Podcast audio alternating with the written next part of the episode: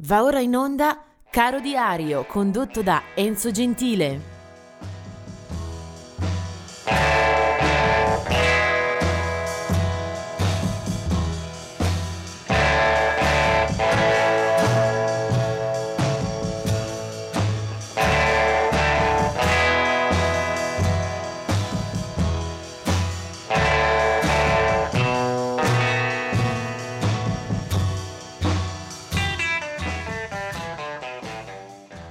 E ben ritrovati per eh, questa giornata del 30 di ottobre che mi fornisce anche eh, lo spunto per eh, ricordare qualcuno mi scrive per eh, vie eh, email piuttosto che su Facebook eh, mi chiede notizie, mi dà suggerimenti, anche incoraggiamenti eh, naturalmente questo può essere fatto anche attraverso gli indirizzi ufficiali della radio, così per essere eh, condivisi in maniera più ampia. Comunque grazie eh, per chi mi ascolta e per chi segue questa pagina quotidiana di Caro Diario, che oggi eh, si apre con eh, il ricordo di tre defunti di ambiti molto molto diversi nel 1981 la morte di Georges Brassens,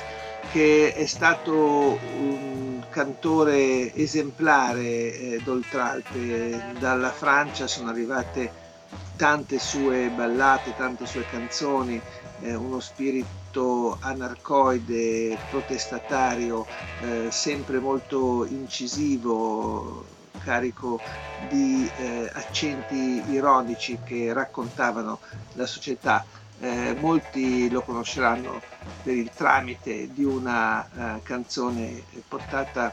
eh, su disco in Italia da Fabrizio De André, era Il Gorilla, ma l'autore era effettivamente Georges Brassens. Del 2002 la morte di Jam Master J del Run DMC, mentre nel 2013 è la morte di Pete Haycock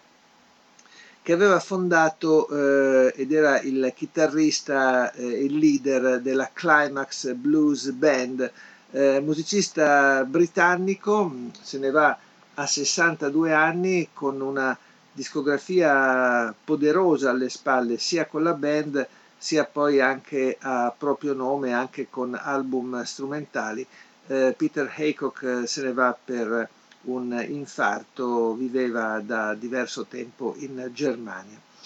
Eh, vediamo invece un po' di nascite nel campo della musica nera del 1939 è Eddie Holland, autore principe della Motown, eh, Holland, Dozier Holland, poi del 1941 era la nascita di Otis Williams dei Temptations, poi passiamo al 1947 con eh, la nascita di Timothy B. Schmidt che eh, raggiunge gli Eagles nel 1977, lui aveva già militato tra le file dei Poco e arriva negli Eagles a sostituire Randy Meisner, sua è una delle voci eh, da quel punto eh, 77 in poi nella storia della band eh, di Hotel California e tante altre hit. 1949 la nascita di David Green di Air Supply, del 1950 è la nascita di Moon Martin, un cantautore, un rocker anomalo, eh, sfortunato nella sua esistenza, eh, morirà eh, nel 2020, mentre del 1965 è la nascita di Gavin Rossdale, chitarrista e cantante, oltre che fondatore dei britannici Bush, primo disco per loro nel 1995. Ora però eh, si alza il sipario e partono gli applausi a scena aperta per la eterna ragazza del rock eh, che voglio farvi ascoltare di qui a poco. Lei è Grace Slick, un uh, artista nata nell'Illinois nel 1939, ma poi affermatasi eh, in tutto e per tutto in quel di California, nella tumultuosa, felice, coloratissima San Francisco della metà degli anni 60. Eh, dopo aver eh, lavorato con un gruppo chiamato Grit Society, eh, Grace Leak si unisce ai magnifici Jefferson Airplane, eh, secondo me forse la punta di diamante del rock californiano. Eh, alcuni anni quel sodalizio li rende preziosi con una sequenza di dischi straordinari che ancora oggi suonano benissimo. Jefferson Airplane non avranno una vita lunga, li vedremo tra l'altro anche a Woodstock, in quel filmato eh, si coglie per intera la forza, eh, il dinamismo, eh, la potenza espressiva di Grace Slick. Di lì a poco eh, prenderanno vie molto diverse, nasceranno i Jefferson Starship meno interessanti, poi sostituiti addirittura dagli Starship eh, che assolutamente producono eh, dischi eh, inutili, assolutamente dimenticabili. Però ci sono stagioni in cui Grace Leak davvero fa la differenza, forse la figura al femminile più importante di quell'area, mettiamoci insieme, in parallelo naturalmente, Janis Joplin, ma eh, Grace Leak aveva proprio una eh, carica anche come autrice molto molto interessante. Eh, dopo le gesta con eh, la band, eh, Grace Leak pubblicherà anche dei dischi a proprio nome, eh, qualcuno anche assolutamente rispettabile, come per esempio l'esordio del 1974, si chiamava Manhole, con eh, una lunghissima eh, ballata di una quindicina di minuti che forse meritava di essere ascoltata anche da queste frequenze. Però eh, vado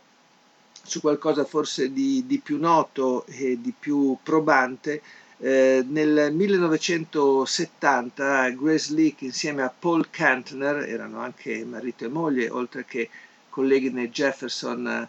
Airplane, eh, pubblicano un eh, disco eh, che fa veramente la storia della musica californiana. Eh, quel disco vedeva eh, parecchi artisti importanti, eh, c'erano Jerry Garcia, c'erano Papa John Creech, eh, c'era Jack Cassidy ancora dei Jefferson Airplane, eh, c'era David Crosby, George McCauconen, Graham Nash, insomma un disco pazzesco con delle canzoni straordinarie e anche una esecuzione eh, mirabilissima. Ebbene, in quel eh, disco c'era anche una copertina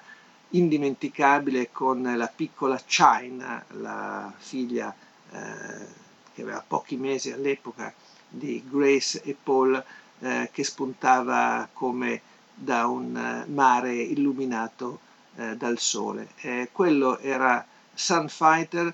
un disco che Grace Leak aveva contribuito anche a scrivere, ad esempio firmando il brano di apertura. Eh, si chiamava Silver Spoon, era il 1970 e questo, anzi il 1971 per essere precisi, e questa era la voce di Grace Slick.